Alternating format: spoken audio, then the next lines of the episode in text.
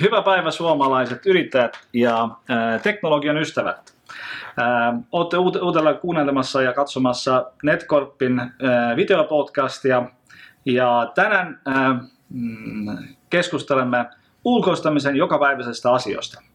Kuten aika monet ihmiset puhuvat ulkoistamisesta, miksi se pitäisi tehdä, miksi ei pitäisi tehdä.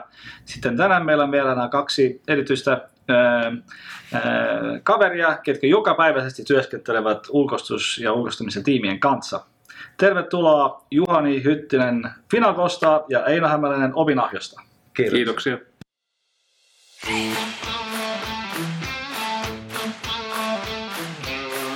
Ennen kuin äh, rupeamme asiaan menemään, äh, saatteko parilla sanalla äh, sanoa, mitä sitten Finako ja Opinahjo jokapäiväisesti tekee, mitä teidän tuotte on, sitten jatketaan. Ehkä Juhani aloittaa. Joo, eli meillä on Finagolla tämmöinen sähköisen taloushallinnon ohjelmisto kuin ProCounter, jota me kehitämme päivittäin. ProCounteria on alettu kehittämään 2000-luvun alussa ja sitten käyttäjämäärät on kasvaneet merkittävästi, kun digitalisaatio on edennyt.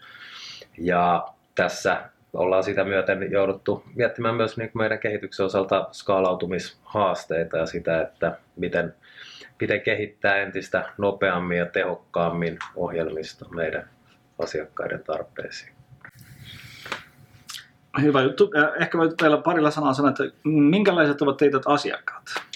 Meillä on pääkohderyhmä on pienet ja keskisuuret yritykset ja käytännössä me tarjotaan taloushallintopalveluohjelmistoa, jossa pystyy tekemään kirjanpidon, laskutuksen, palkat, matka- ja kululaskut. Meillä on erityyppisiä mobiilisovelluksia kuittien käsittelyyn sekä sitten ihan tämmöisiin niin kuin laskujen tarkastamiseen, hyväksymiseen ja hyvin vahvasti ollaan niin kuin taloushallinnon ytimessä ProCountorissa siinä, mitä tehdään ja tarjotaan asiakkaille päivittäisellä tasolla. Hmm.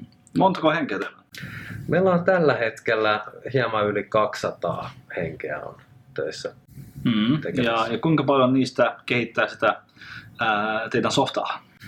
Semmoinen 50 henkeä on in-house ja sitten siihen tulee vielä ulkoistetut henkilöt päälle.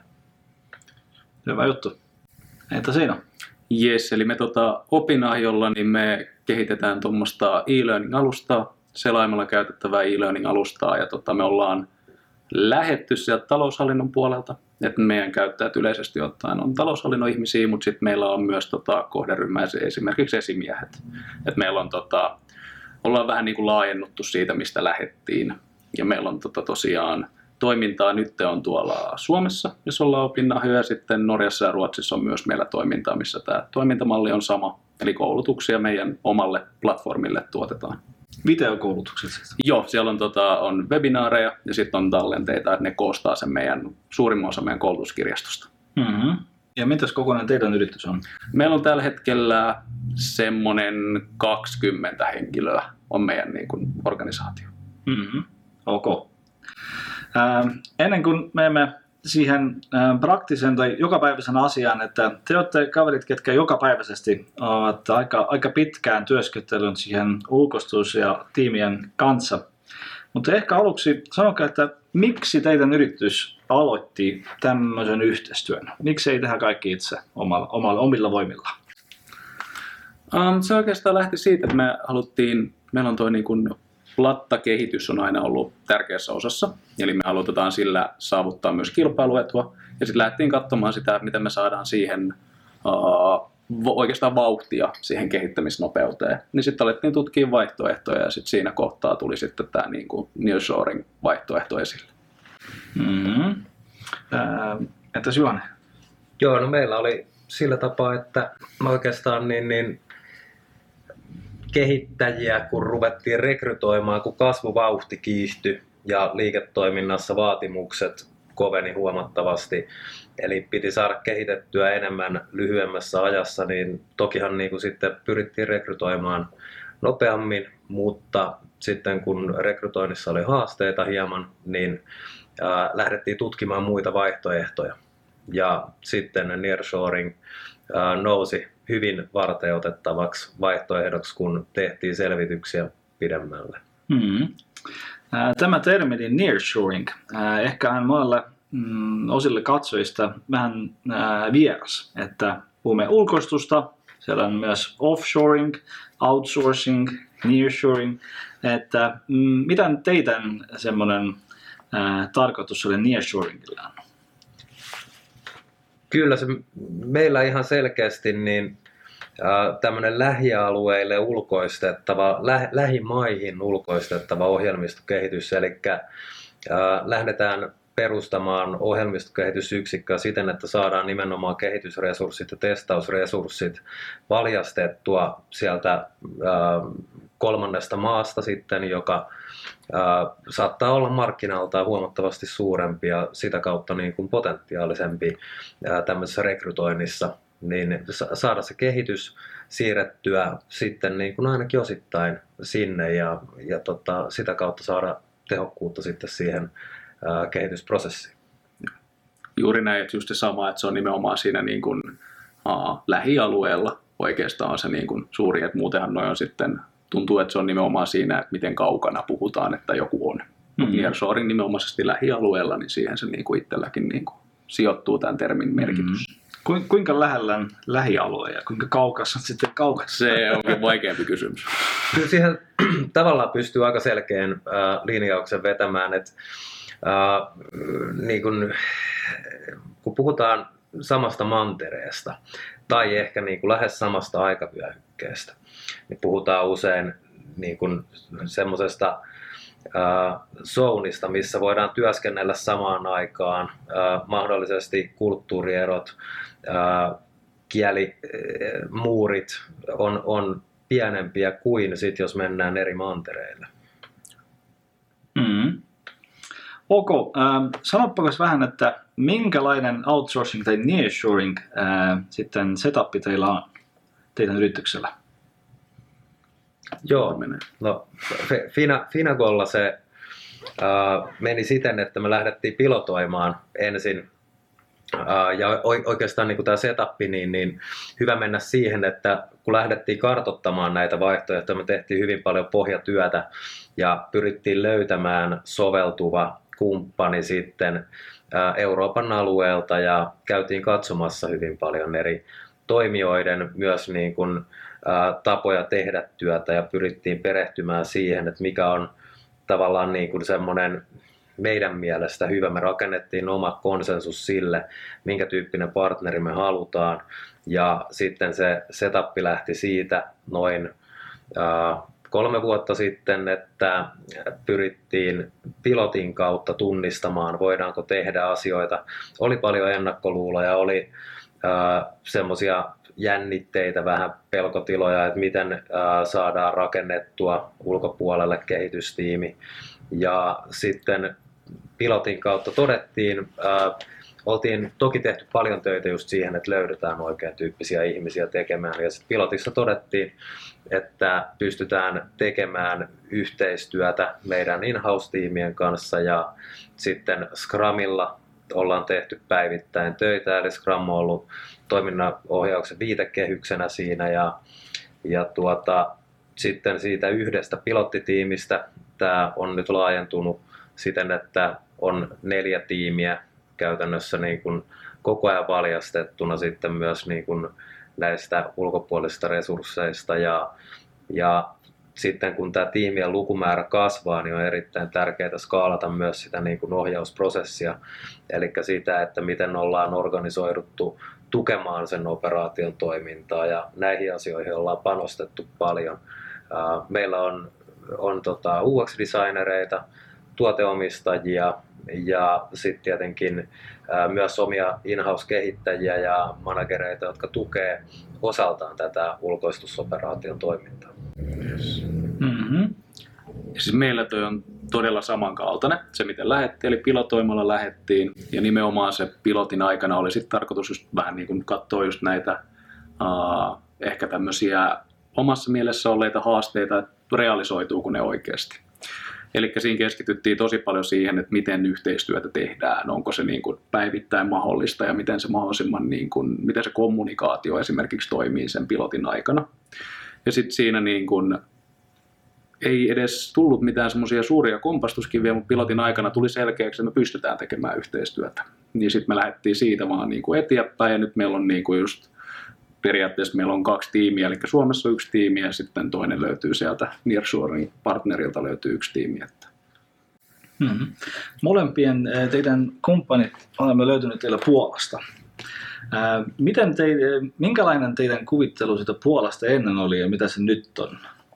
Eh, yhteistyön, ennen yhteistyötä ja sitten nyt sen jälkeen se mielikuva on aika mielenkiintoinen, ehkä myös osittain johtuen siitä, että me käytiin valko ennen kuin mentiin ekaa kertaa Puolaan tutustumassa. Ja, ja tavallaan odotusarvo oli, että valko ja Puolalla voisi olla hyvin paljon yhteistä, mm. mutta sitten oli suuri yllätys nähdä, niin kuin, miten kehittynyt infra Puolassa on, on niin kuin, julkisesti, jul, käytännössä niin kuin kaikki, kaikki tiet, rakennukset ja sitten myös niin kuin ihmisten organisoituneisuus on varsin korkealla tasolla, kielitaito on hyvällä tasolla, paremmalla huomattavasti kuin mitä odotettiin. Ajatuksena nimittäin oli, että siellä saattaa olla tämän tyyppisiä haasteita ja ne ennakkoluulot, mistä tuossa mainitsinkin, niin oli aika vahvassa kyllä silloin aluksi ennen kuin lähdettiin konkreettisesti tutustumaan, että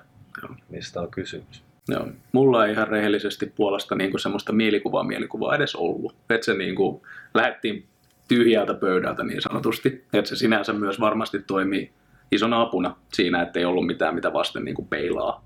Että se mm. niin kuin, sit pystyttiin kohtaamaan ihmisiä ihmisinä, se ei sen kummempaa. Niin.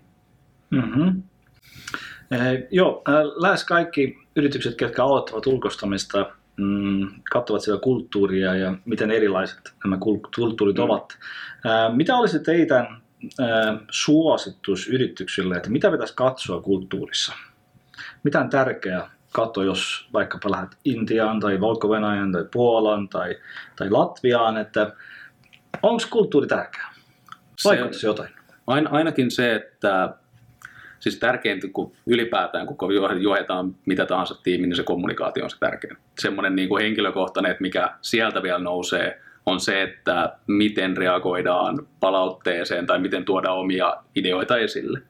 Että sen pitää olla, tai ainakin olisi suotavaa varmasti, että se kulttuuri olisi sellaista, jossa palaute annetaan suhteellisen suoraan. Ja sitten nimenomaan, jos joku asia on esimerkiksi huono, niin se sanotaan, että se on huono, eikä niin, että se toteutetaan ja sitten sen jälkeen katsotaan, että eipäs nyt onnistunutkaan.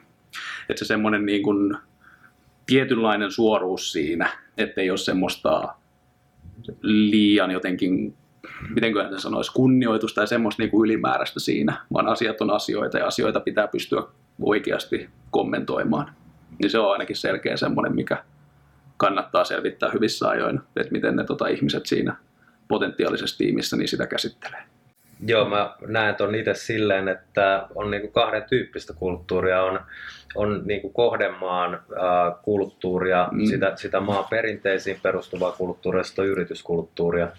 Ja on hyvin tärkeää ymmärtää niin kun kun lähdetään skriinaamaan, kenen kanssa lähdetään tekemään yhteistyötä, että se niin kuin ympärillä oleva kulttuuri, se ohjaa usein, just kun puhutaan vaikka niin kuin siitä infrasta ja organisoituneisuudesta ja kielitaidosta ja siitä, minkä tyyppinen on ehkä niin kuin yliopistojen määrä kohdekaupungissa ja teknisten osaajien määrä ja minkä tyyppinen ehkä niin kuin teknologia-alan historia on kaupungilla ja miten, miten siellä on tehty asioita, mutta sitten tietenkin yrityskulttuuri niin kuin mikrokaavassa on hyvin tärkeä, eli se, että miten siellä yrityksessä ollaan organisoituneita, jotka tarjoaa ulkoistuspalveluita, minkä tyyppisiä henkilöitä siellä on vastuu positiossa, minkä tyyppinen heidän historia on, onko siellä kannettu minkä verran ää, mahdollisesti vastuuta samantyyppisistä projekteista kuin mitä sitten niin kuin on se oma tarve. Ja tota, niin kun, nämä oli asioita, mitkä meillä korostui selkeästi, kun lähdettiin määrittelemään kriteereitä ja sitten tietenkin myös se niin kun, ää, tavallaan taitotaso, että mi, mitä edustetaan, missä on rima, että mi, mihin pyritään. Ja niin kun meillä oli erittäin tärkeää, kuten meillä on ollut omissa niin kuin in-house niin löytää hyvin laadukkaita ja osaavia mm. henkilöitä, jotka on ää, motivoituneita ja dedikoituneita tekemään töitä niissä projekteissa, mitä meillä sitten tehdään. Ja, ja tota, nämä on niitä asioita, mitä me pyrittiin priorisoimaan. Te varmasti molemmat saatte joka viikko parisen sähköpostia joka puolelta maailma ulkoistusyrityksistä, yksis, ulkoistusyrityksistä että, että hei me ollaan maailman parhaat yritykset, me teemme teille kaikkia melkein ilmaiseksi. Että, että miten sitten nyt selvittää, että kuka nyt oikeasti on, on se hyvä ja kuka ei ole sen lisäksi, mitä, mitä sä sanoit, että paperilla lähes kaikki se on ihan uskomatonta, kuin hyvä ne ovat. Mm. Mutta silti noin 8 prosenttia ulkoistus ehkä yhteistyöstä ei loppu hyvin. Että onko sinulla jotain suosittelua, että miten, miten testaa sitä? No siis se on lähinnä siinä niin kuin toi yrityskulttuuri, mutta sen selvittäminen siinä ensimmäisellä istumisella on tietysti aika haastavaa. mutta se on sitä niin kuin siihen, se on vain asiaan perehtymistä. Totta kai sitten tulee, tota, viestiähän tulee paljon nykyaikana, ei siinä mutta sieltä pitää vaan pystyä siihen asiaan oikeasti perehtymään. Että se ei ole, ei ole semmoinen päätös, joka tulisi tehdä ihan vaan sillä, että joku sanoo, että tämä on tosi hyvä. Mm. Niin se, se on niin kuin se väärä. Silloin mennään vääräpää edellä. Joo, me lähdettiin katsomaan näiden yrityksien nettisivuja, tutkittiin mm. vähän referenssejä. Sitten sovittiin Skype-palaveria ehkä alkuun, jossa sitten ää, pyrittiin saamaan käsitystä vähän, että minkä tyyppisiä henkilöitä siellä vastapuolella sitten on. Ja toki täytyy sanoa, että myyjät on usein varsin hyviä ja mm. niin kuin osaavat asiansa ja tavallaan meille oli hyvin tärkeää, että päästään sinne sen myyntitason taakse, päästään ja. sinne, missä on ne oikeat ihmiset, jotka tekee sitä päivittäistä työtä ja ennen kaikkea niin kuin se projektimanageri, jonka kanssa tullaan tekemään päivittäisellä tasolla yhteistyötä, niin, niin tutustua tähän henkilöön, että siellä on tiettyjä avainhenkilöitä, jotka täytyy, täytyy niin kuin, tavallaan tuntea oikeiksi sitten, että, niin kuin, mm. että heidän kanssa on hyvä lähteä tekemään yhteistyötä. Hmm. Te molemmat mainitsitte, me teimme teitä molemman kanssa pilotin ennen kuin suurempi yhteistyö al- alkoi. Ää, minkälaiset semmoiset vaatimukset tai tai odotukset teillä oli pilotin kanssa? Mitä te menitte siihen tarkistamaan? Menittekö ainoastaan tarkistamaan, mitä, mitä se kumppani pystyy tekemään, tai menittekö myös tarkistamaan, mitä te, miten te itse hoidatte tämän? Kumpaakin ehdottomasti siis. Että siinähän oli totta kai siinä on se, että mitä potentiaalinen kumppani pystyy tarjoamaan mm-hmm. ihan sen niin kuin päivittäisen tekemisen kanssa sekä tietysti sen lopputuotoksen kanssa. Että onko ne niin kuin, uh, työn laatu ja kaikki semmoisia sitä, mihin me ollaan totuttu. Mutta totta kai siinä on myös se aspekti, että katsotaan samalla, niin kuin kehitetään omaa toimintaamme. Eli että onko sitten niin kuin sisäinen tiimi se, onko valmis niin kuin ottamaan sitä ulkopuolista, toimiiko se synergia. Sehän siinä on niin kuin huomattavasti tärkeämpi, että miten, siinä, miten se niin kuin jatkossa menee, että meneekö ne yhteen, jos ei ne mene yhteen, niin se työn lopputuotoshan se on, se on pienemmässä asemassa silloin, sen on vaan pakko toimia. että sitä niin kuin, totta kai laatua, mutta sitä yhteistyön mahdollisuutta syvempää, niin se niin kuin oli se ykkösprioriteetti. Joo, meillä oli aika iso in-house-tiimi jo siinä vaiheessa, kun me lähdettiin tähän pilottiin ja äh, oli hyvin tärkeää nähdä, miten meidän in-house-tiimi reagoi siihen, että lähdetään kokeilemaan tämmöistä äh, ulkoistusoperaatioa ja tavallaan oli hyvin tärkeää saada heille se sanoma siitä, että aluksi ennen kuin mitään oli tehty, että kysymyksessä on pilotti ja tavallaan niin kuin ne syyt, ne periaatteet, minkä takia lähdetään ö, ulkoistamaan nearshoring-mallisesti, niin kertoa se avoimesti. Ja sitten siihen ihan varsinaiseen operatiiviseen tekemiseen pyrittiin ö, löytämään semmoinen scope, joka on järkevällä tavalla toteutettavissa, joka kuitenkin istuu sit niin kuin meidän, meidän tota tuotteeseen ja tavallaan siihen koodipohjaan, että saadaan riittävä käsitys siitä heidän teknisestä osaamisesta ja kyvystä tuottaa ää, ominaisuus, niin kuin irrallinen ominaisuus, uusi ominaisuus sen sijaan, että vaan refaktoroitaisiin vaikka vanhaa koodia. Ja tota, ää, semmoista skouppia on myös helpompi monitoroida ja arvioida, niin kuin evaluoida, että miten se onnistuu ja minkä verran niin sä pystyt ennalta määrittämään niitä odotusarvoja tolleen aika selkeästi, että mitä sä odotat saavas jos sulla on selkeä ominaisuus. Tietenkin sit hyvin paljon korostuu myös se, että organisoidutaan itse siihen siten, että tehdään hyvät tarkat speksit siitä, minkä tyyppinen ominaisuus on kyseessä ja niin kun, pitää niin kun muistaa myös niin kun tilaajana itse se vastuu, että pitää osata kertoa hyvin selkeästi ja ymmärrettävästi, että mikä on se tahtotila tukea sitä ää, ulkoistustiimiä siinä, että heillä on mahdollisuus onnistua, tavallaan mahdollistaa ulkoistustiimin onnistuminen. Ja mä uskon, että jotta niin pystytään rakentamaan onnistuneita ulkoistusoperaatioita, niin se on hyvin tärkeää, että ollaan myös itse riittävän valmiita ja kypsiä siihen, että ollaan, niin kuin halutaan tukea heitä onnistumaan siinä, mitä he tekevät. Mm-hmm. Ja just toi, niin kuin mitä sanoit tuosta, niin kuin se spesifikaation tärkeys, se, että tiedetään vähän niin kuin mitä tilataan, niin Kyllä. niin se on äärimmäisen tärkeää.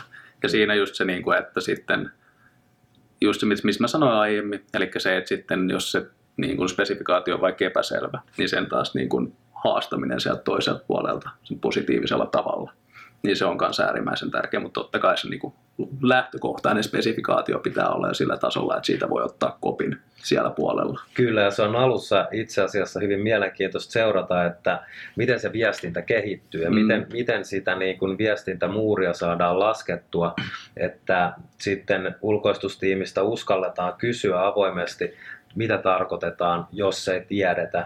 Ja tavallaan lähteä tekemään sitä yhteistyössä ja se vaatii myös tietyn tyyppisiä ihmisiä sinne vastapuolelle.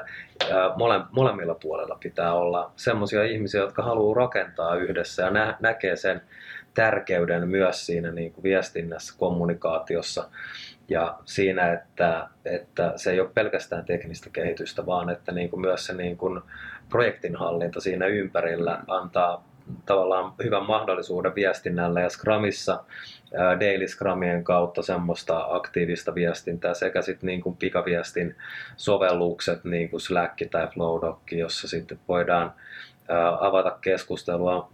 Mä pidän niitä erittäin tärkeänä no. siinä, että voi, voi sit niin kuin mahdollistaa se viestinnän myös niin kuin helposti. Mm-hmm. Mm aika monet kysyvät, että mitä voi ollenkaan ulkoista.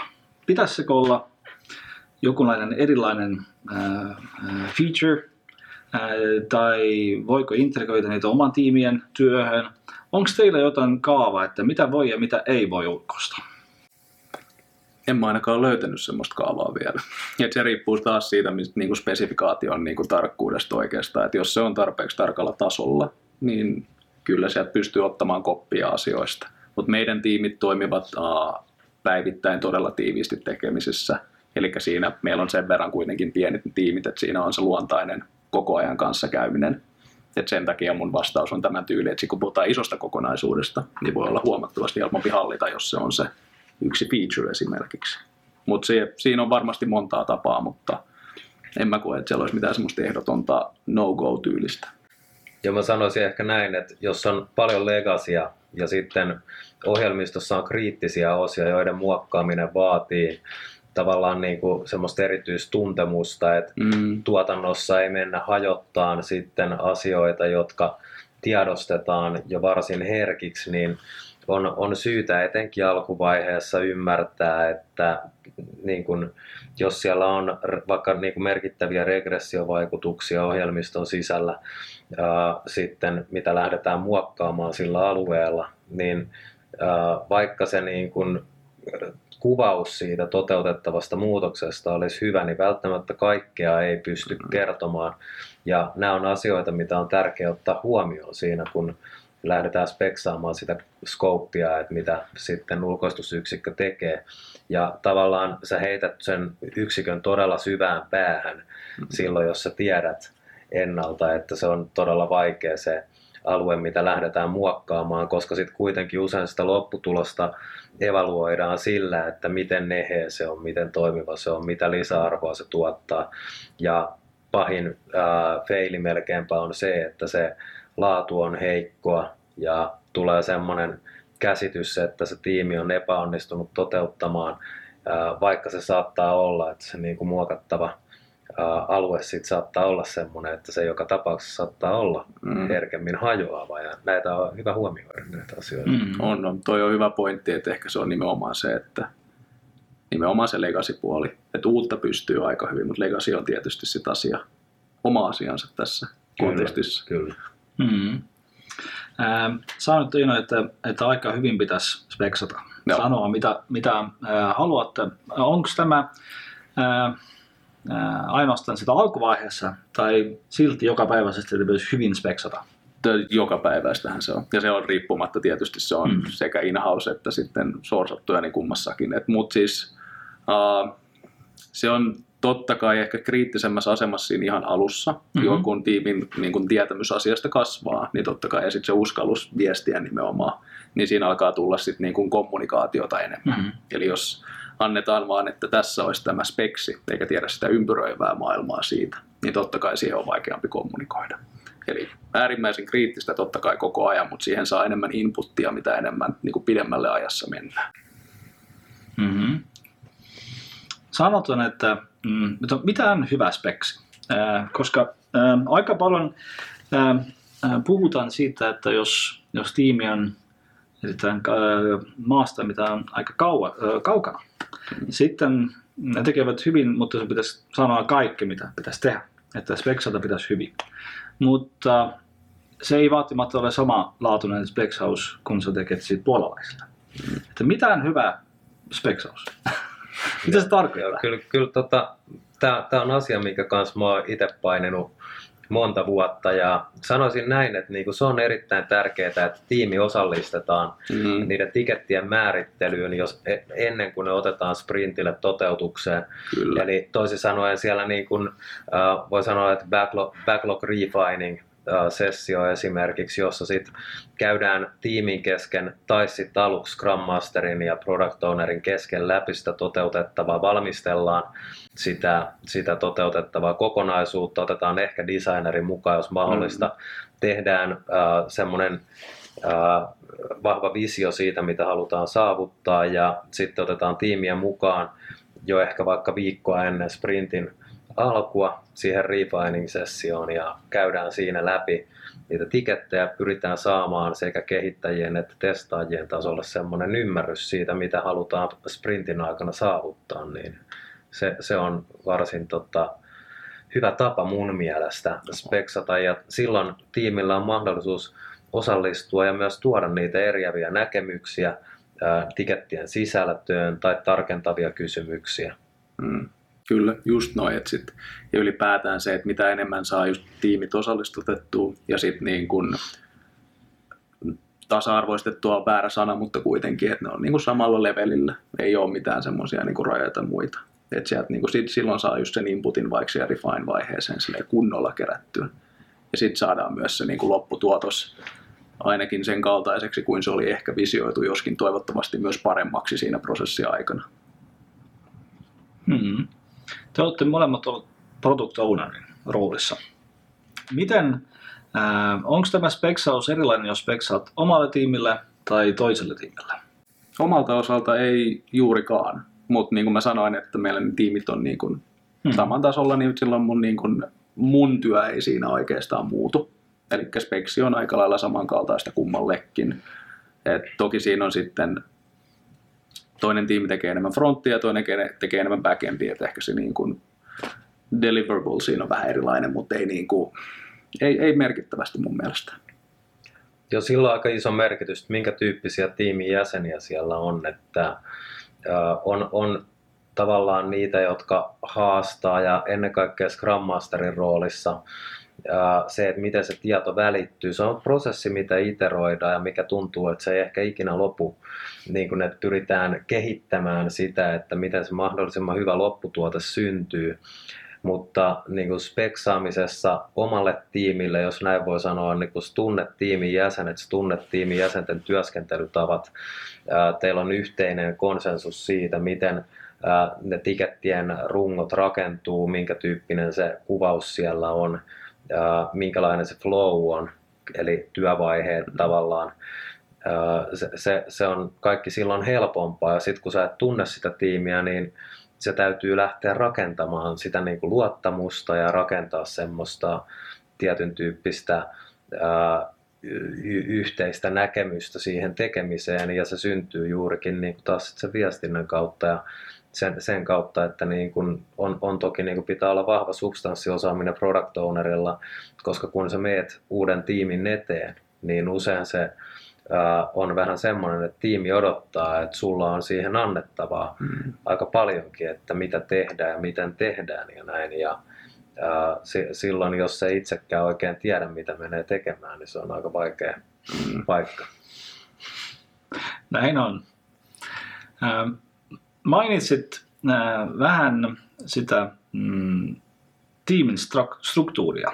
Miten se on kasattu? Ää, ketkä siellä ovat asiakkaan puolella ja ketkä ovat sitten ää, työntekijän puolella tai ulkoistuskumppanin puolella.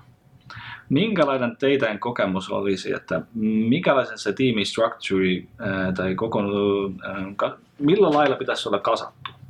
Että voiko niitä integroida oma tiimeihin, pitäisi ne olla erikseen, pitäisikö niillä olla projektipäällikkö, pitäisikö testaus olla toi, teidän puolella ja näin ja näin. Että mitä teidän kokemukset ovat? No me ollaan kokeiltu niin kuin hyvin erityyppisiä lähestymistapoja, mutta äh, niin kuin on, on ollut ihan sillä tapaa, että niin kuin jos mä itse product owner on toiminut äh, sitten Suomesta käsin ja tiimi on ollut sitten Puolassa, niin sitten siellä on saattanut olla, että on otettu joissain projekteissa mukaan vaikka yksi kehittäjä, jolla on jo tietoa tietystä ohjelmistoarkkitehtuurin osasta tai muutoksesta ja jo, jolla on näkemystä siihen, että miten sitä on tehty aikaisemmin. Siitä on ollut suunnattoman iso apu, koska silloin kun mennään teknisempiin vaatimuksiin, niin tavallaan product ownerilla ei välttämättä ole antaa kun sitä niin kuin tuotteen ominaisuuksiin liittyvää inputtia ja pitää osata nähdä, että missä vaiheessa siitä syntyy merkittävää lisäarvoa, että yksi in-house-kehittäjä, jolla mahdollisesti sitä ymmärrystä vaikka on, valjastetaan sen muun tiimin tueksi, jotta sieltä saadaan mahdollisimman hyviä asioita ulos. Et ei ole semmoista niin kuin rakennetta mun nähdäkseni, että se on aina tyyliin kaksi kehittäjää, yksi testaaja mm. ja puolikas designeri ja näin et, et, kyllä, kyllä sitä pitää, pitää olla paljon pelisilmää ja pitää ymmärtää sitä, että mikä on ää, kulloinkin järkevää. Mm. Mutta onko jotain, mitä ei saa ulkosta? Näitä varsinaisesti designia? Ei, ei mun nähdäkseni. Tavallaan se, mikä on tärkeää, että jos puhutaan designista, niin se, että on sitten niinku yhteinen näkemys siitä, että minkä tyyppinen ohjelmisto on, on sitten sen niin kuin designin puolesta, että minkä tyyppisiä elementtejä ja minkä tyyppistä visualisaatio siellä halutaan toteuttaa. Ja niin kuin, minkä tyyppisiä komponentteja käytetään, miten ne komponentit on rakennettu, mitä missäkin käytetään. Et jos halutaan yhtenäistä sitä designia, niin se on vähän vaikeaa saavuttaa, jos sä otat vaan ulkoota jonkun henkilön ilman, että perehdytät sitä sitten niin kuin riittävästi. Tämä on vähän niin sama kuin koko ulkoistamisessa, että kun sä otat uuden henkilön mukaan siihen ulkopuolelta, että on sitten kehittäjä, testaaja, designeri, niin kyllä sillä pitää olla sit niinku mahdollisuus tavallaan, että pitää taas mahdollistaa mm. sen onnistuminen sillä, että annetaan sille riittävät eväät, hyvät lähtökohdat, perustiedot siihen, miten asiat toimii ja aikaa myös, että ää, se, ne, ne ei vaan tapahdu niinku päivässä tai välttämättä oikein viikossakaan ne perehtymiset. Joo, ei se, niinku se onboarding-prosessi siinä pitää olla niinku just samankaltainen kuin kellä tahansa muullakin. Et siinä pitää päästä mm. siihen, niin kuin, että mikä on tuote, mikä on yritys, mikä on yrityksen visio, ienne, ienne, ienne siihen mukaan. Niin se on niin kuin äärimmäisen tärkeää, että se vedetään kunnolla, koska jos ei sitä vedetä kunnolla, niin sit voi olla tulevaisuudessa ristiriitoja helposti mm. syntyä, että jos ei se ymmärrys tai jos ei se näkemys kohtaa. Mutta siihen, että onko niinku just sitä yhtä samankaltaista tiimiä, niin mä oon ihan samaa mieltä, että ei semmoista niinku yhtä kaikki palvelevaa rakennetta, niin ei semmoista oikein ole. Se riippuu niin paljon joko projekteista, niin kuin pelkästään siitä, että miten sprintit on rakennettu, miten vastuualueet, miten roadmap etenee, siis siinä on niin monta liikkuvaa mm. palasta, että semmoista yhtä ja oikeaa vastausta. Niin... Mm. Että periaatteessa voi ulkoistaa kaikenlaista asiaa. Pääasia, että se onboarding on tehty hyvin mm. ja ymmärrä, että on samalla, samalla paikalla. Mutta äh, onko se onboarding toisenlainen, äh, jos äh, uusi kehittäjä tuu toisesta kulttuurista tai toisesta, toisesta maasta verrattuna siihen, että sulla tulee kaverin, kaveri tähän toimistoon? Mm, ehkä siinä on jotain nyanssieroja. Eli suomeksi siinähän ei vaikka tarvii sitten opettaa sitä Suomen toimiston pelisääntöjä. Näinkin yksinkertainen asia. Niin tota, semmosia. Ja sitten siinä on ehkä tietysti se, että um, saadaan puhuttiin aiemmin siitä, että saa sen niin kuin rohkeuden sanoa asioista, että saa sen mahdollisimman tietyllä tavalla nopeasti, että saa siitä semmoisen ihmisen, joka uskaltaa viestiä samalla tasolla kuin muutkin tiimissä sillä hetkellä, että saa sen niin kuin mahdollisimman nopeasti rullaamaan. Ja sitten tietysti sitä vaikka legacy-puolta, jos on tarve, niin sitähän tulee sitten siinä kohtaa lähteä vähän katsomaan, että mitä kaikkea sieltä löytyy esimerkiksi, joka saattaa, kun sä tulet tiimiin, niin se saattaa yllättää. Mm. Että on kyllä se, kyllä se eroaa, siinä on niitä nyanssieroja, että miten sitä kannattaa niin käsitellä sitä onboardingia siinä kohtaa. Joo, kyllä niin kuin meillä oli ihan selkeä visio siitä, että me halutaan uh, tuoda ulkoistustiimi osaksi meidän tiimiä, mm. niin kuin in-house-tiimiä ja tavallaan uh, One Accountor, joka on yksi niin kuin meidän keskeisiä teemoja yrityksessä. Siellä on tiettyjä arvoja, mitä, mitä tuota, pyritään noudattaa ja mitä pyritään uh, tuomaan myös uusille sillä tapaa tietoon, että, että tota, miten, miten me toimitaan, niin kyllä, kyllä se oli meille tärkeää, että lähdetään rakentamaan semmoista yhteistä, yhtenäistä operaatioa, että ei jätetä siten, että miten niin kuin esimerkiksi on sit niin kuin nähnyt ja kuullut, että miten näitä saatetaan toteuttaa, että jätetään se ulkoistustiimi vähän niin kuin onboarding-vaiheesta lähtien oman onnensa nojaan, niin ei siten, vaan ennemmin siten, että niin kuin se perehdytysprosessi ja tavallaan niin kuin se, että se mitä sä toivoisit ehkä myös niin kuin itse saavasi, jos tulisit ulkoisena mm. tiimin jäsenenä niin kuin uuteen organisaatioon mukaan. Että osa, osaa tavallaan asettaa myös niin kuin itseään vähän sinne sen, sen ulkoistustiimin jäsenten saappaisiin ja nähdä, että sinne pitää saada, saada riittävästi tukea, jotta voidaan taas kerran niin kuin mahdollistaa se onnistuminen. Kyllä, just näin. Periaatteessa, jos haluat, että tämä yhteistyö onnistuu, pitäisi käyttää ulkoistuskomppaniin myös samalla lailla kuin oman työntekijöihin. Joo, joo. Kyllä siihen taas perinteiset, niin kuin, että pitäisi, jokaisen henkilön pitäisi pystyä siihen niin kuin vastaamaan, että mitä mä teen ja miksi mä teen tyylisesti. Niin sillä pääsee jo aika pitkälle, että jos pystyy niihin vastaan, niin ollaan ainakin semmoinen niin kuin perustieto siellä taustalla. Kyllä, niin ulkoistusoperaatiossa se on yksi niin kuin merkittävä tekijä, että minkä tyyppinen se ää, yrityskulttuuri on mm. siellä ulkoistusyrityksessä ja tavallaan se, että heillä on riittävä kyvykkyys ja halu pitää kiinni ja niin kuin pitää kiinni niistä resursseista, jotka tulee tuottamaan sitten sille asiakkaalle sitä lisäarvoa. Tavallaan, että niitä henkilöitä ei pyöritetä liikaa tai muuta. Eli niin kuin, että sanotaan, että siellä on kolme kovempaa tekijää, niin tuodaan ne aluksi jokaiseen projektiin onboarding-vaiheessa ja sen jälkeen vaihdetaan se porukka johonkin vähemmän ehkä niin kuin päteviin henkilöihin, niin, niin ei, ei semmoista, vaan niin kuin, että se niin kuin pitäisi olla semmoinen myös se niin kuin, uh, ulkoistusyrityksen toimintamalli, että se tukee tämmöistä niin kestävää ja jatkuvaa toimintaa, koska kuitenkin se perehtymisvaihe, me sanottiin, että se vie ehkä kolme kuukautta, mm. että niitä voi odottaa, että ne on niin kuin samalla tasolla kuin meillä niin kuin pidempään työskennelleet in-house-kehittäjät sen suhteen, että he ymmärtää asioita. Mm. Niin, niin kyllä siellä pitää löytyä niin kyky tuottaa jatkuvuutta Joo. siellä organisaatiossa. Mm. Jatketaan pienen tauon jälkeen. Mietitkö ohjelmistokehityksen ulkoistamista tai kumppanin vaihtamista? Olen Paavo Pauklin Netcorpin perustaja ja toimitusjohtaja. Autan yrityksiä ohjelmistokehityksen ulkoistuksessa ja löytämään parhaiten sopivan kumppanin. Saanen auttaa. Varaa ilmainen konsultaatiopuhelu kanssani. Löytät linkin kalenteriinin episodin muistinpanosta. Tervetuloa takaisin jatketaan keskustelua. Jos nyt meidän katsojilla on semmoisia tilanteita, että ne harkitsevat, että pitäisi aloittaa tutkistamaan, että sopiko ulkoistuminen neillä. Mitä te suosittelette? Minkälaista apua niitä pitäisi etsiä? Tai mitä teidän kokemus Joo, kun me lähdettiin tutkimaan, että minkä tyyppinen tämä markkina on, josta ulkoistettuja ohjelmistokehittäjä voi saada. Me huomattiin äärimmäisen laaja ja tavallaan kaikki osaa tosiaan myydä lähestulkoon, kaikki osaa myydä erittäin hyvin ja vakuuttavasti ja ää, sitten niin kuin tunnistaa tiettyjä elementtejä sieltä, että ää, ket, ketkä on hyviä toimijoita ja näin. Me yritettiin saada siitä tietoa, mutta se oli hyvin haastavaa.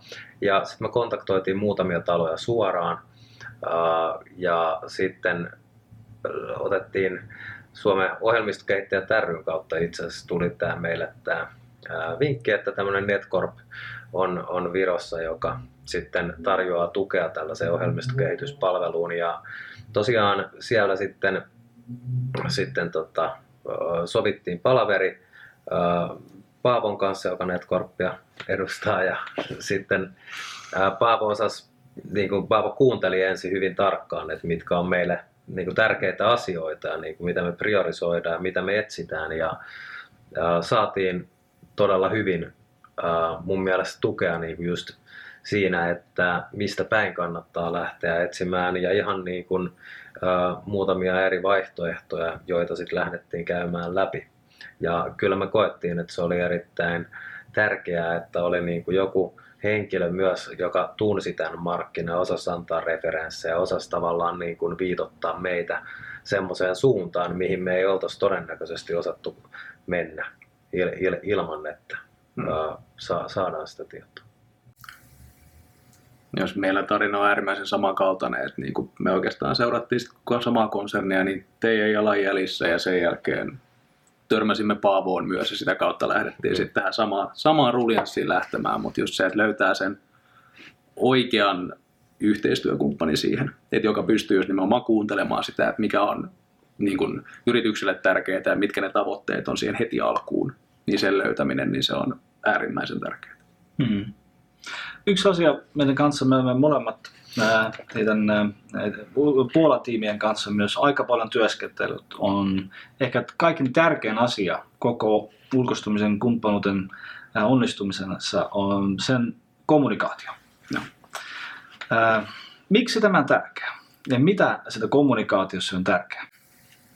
Sitä on niin helppo aliarvostaa, että kun totta. sitä ei ole, niin sitten syntyy olettamia, mm. syntyy äh, helpommin väärinymmärryksiä, virheitä ja tavallaan äh, niin kuin heikko viestintä johtaa usein niin kuin tässä toiminnassa huonompaan lopputulokseen. Kyllä, se on se perusta, minkä varaan kaiken pitää vaan rakentua. Et sit, jos se ei ole kunnossa, niin nimenomaan ne väärinymmärrykset, olettamukset, virheet tulee nopeasti todella tuntisyöpöiksi, ne vie todella paljon aikaa ja resursseja.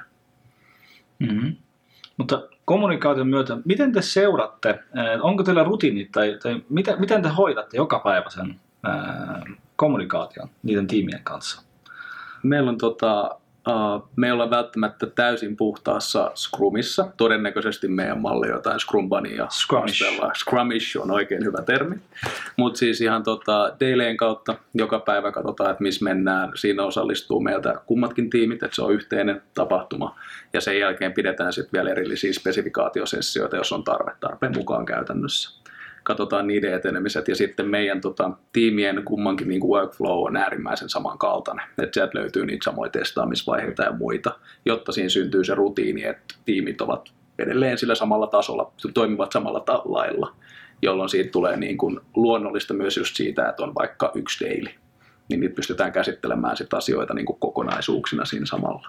Toki meillä edelleen se on, niin kuin on kaksi tiimiä, niin se on vielä helpommin hallittavissa, eli teillä se todennäköisesti on jo hieman haastavampaa. Joo, kyllä vaan, ja niin kuin tähän tavallaan niin kuin lähdettiin sitten niin kuin, kun, kun skaalattiin operaatio ylöspäin ja tuli lisää resursseja, mm. niin ymmärrettävästi tulee lisää Scrum Mastereita, tulee lisää tietoa, jota pitäisi pystyä hallitsemaan. Ja kysymyshän on sen tiedon valjastamisesta ja jalostamisesta semmoiseen muotoon, että jos on prosesseja, yhteisiä pelisääntöjä, tavoitteita, mitä halutaan saavuttaa prosessien kautta, niin se että rakennetaan esimerkiksi Scrumia ja Scrumi, jossa sitten niin kuin Scrum Masterit viestii keskenään eikä pelkästään vaan tiimin sisällä ja niin kuin rakennetaan tarvittaessa ohjausryhmiä, kiinnitetään huomioon siihen, että se viesti kulkee siellä, kuunnellaan niitä kehittäjiä, myös tiimin jäseniä mm. ja pyritään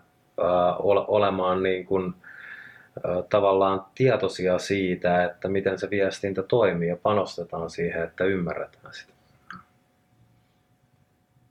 Mm-hmm. Mä uskoisin, että meillä olisi aiheita keskusteluun noin kahden kolmen tunnin varalta, mutta tänään aika on melkein lopussa.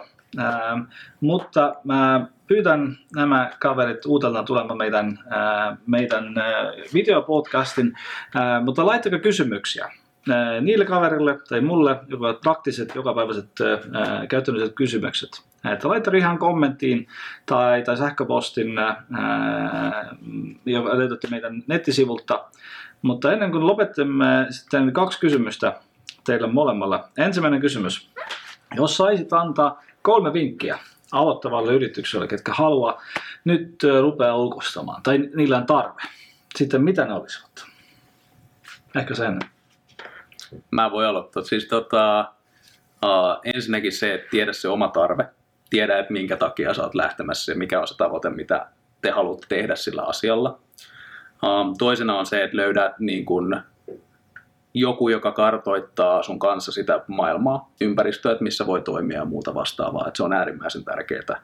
Ja sitten se kolmas, joka todennäköisemmin on sitten se tärkein pitkässä juoksussa, on se, että tunne ne ihmiset. Ihan vaan rehellisesti tutustu niihin, tiedä miten he toimii, tiedä miten he ei toimi jne. Ihan samalla tavalla kuin ketä tahansa muuta niin kuin tiimijäsentä. Että tunne vaan ne ihmiset, niin kaikki menee ainakin vähemmillä töyssyillä eteenpäin.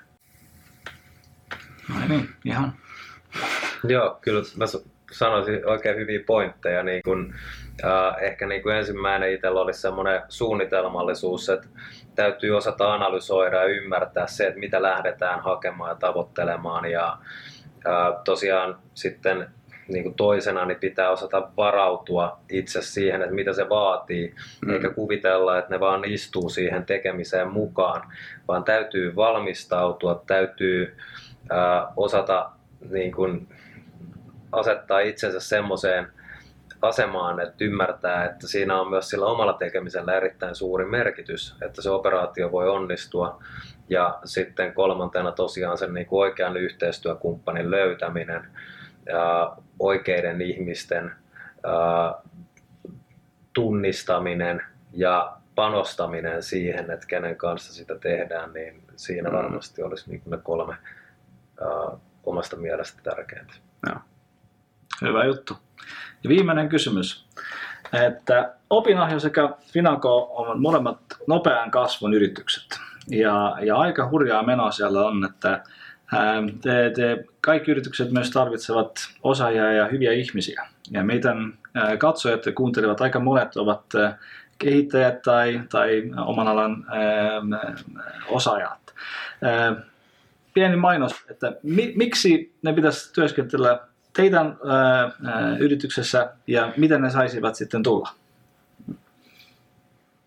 Joo, ja kyllä mä sanoisin, että niin kun meillä panostetaan siihen, että ihmisillä on hyvät edellytykset suoriutua töissään ja on, on, on hyvä työilmapiiri, on panostettu siihen niin kuin organisaation ää, toimivuuteen. Siellä ei tarvi miettiä ihan kauheasti mitään ylimääräisiä, vaan voi keskittyä siihen työn tekemiseen ja, ja en, ennen kaikkea niin kuin tekemään sitä työtä ammattilaisten kanssa, jotka on todella hyviä siinä, mitä he tekevät.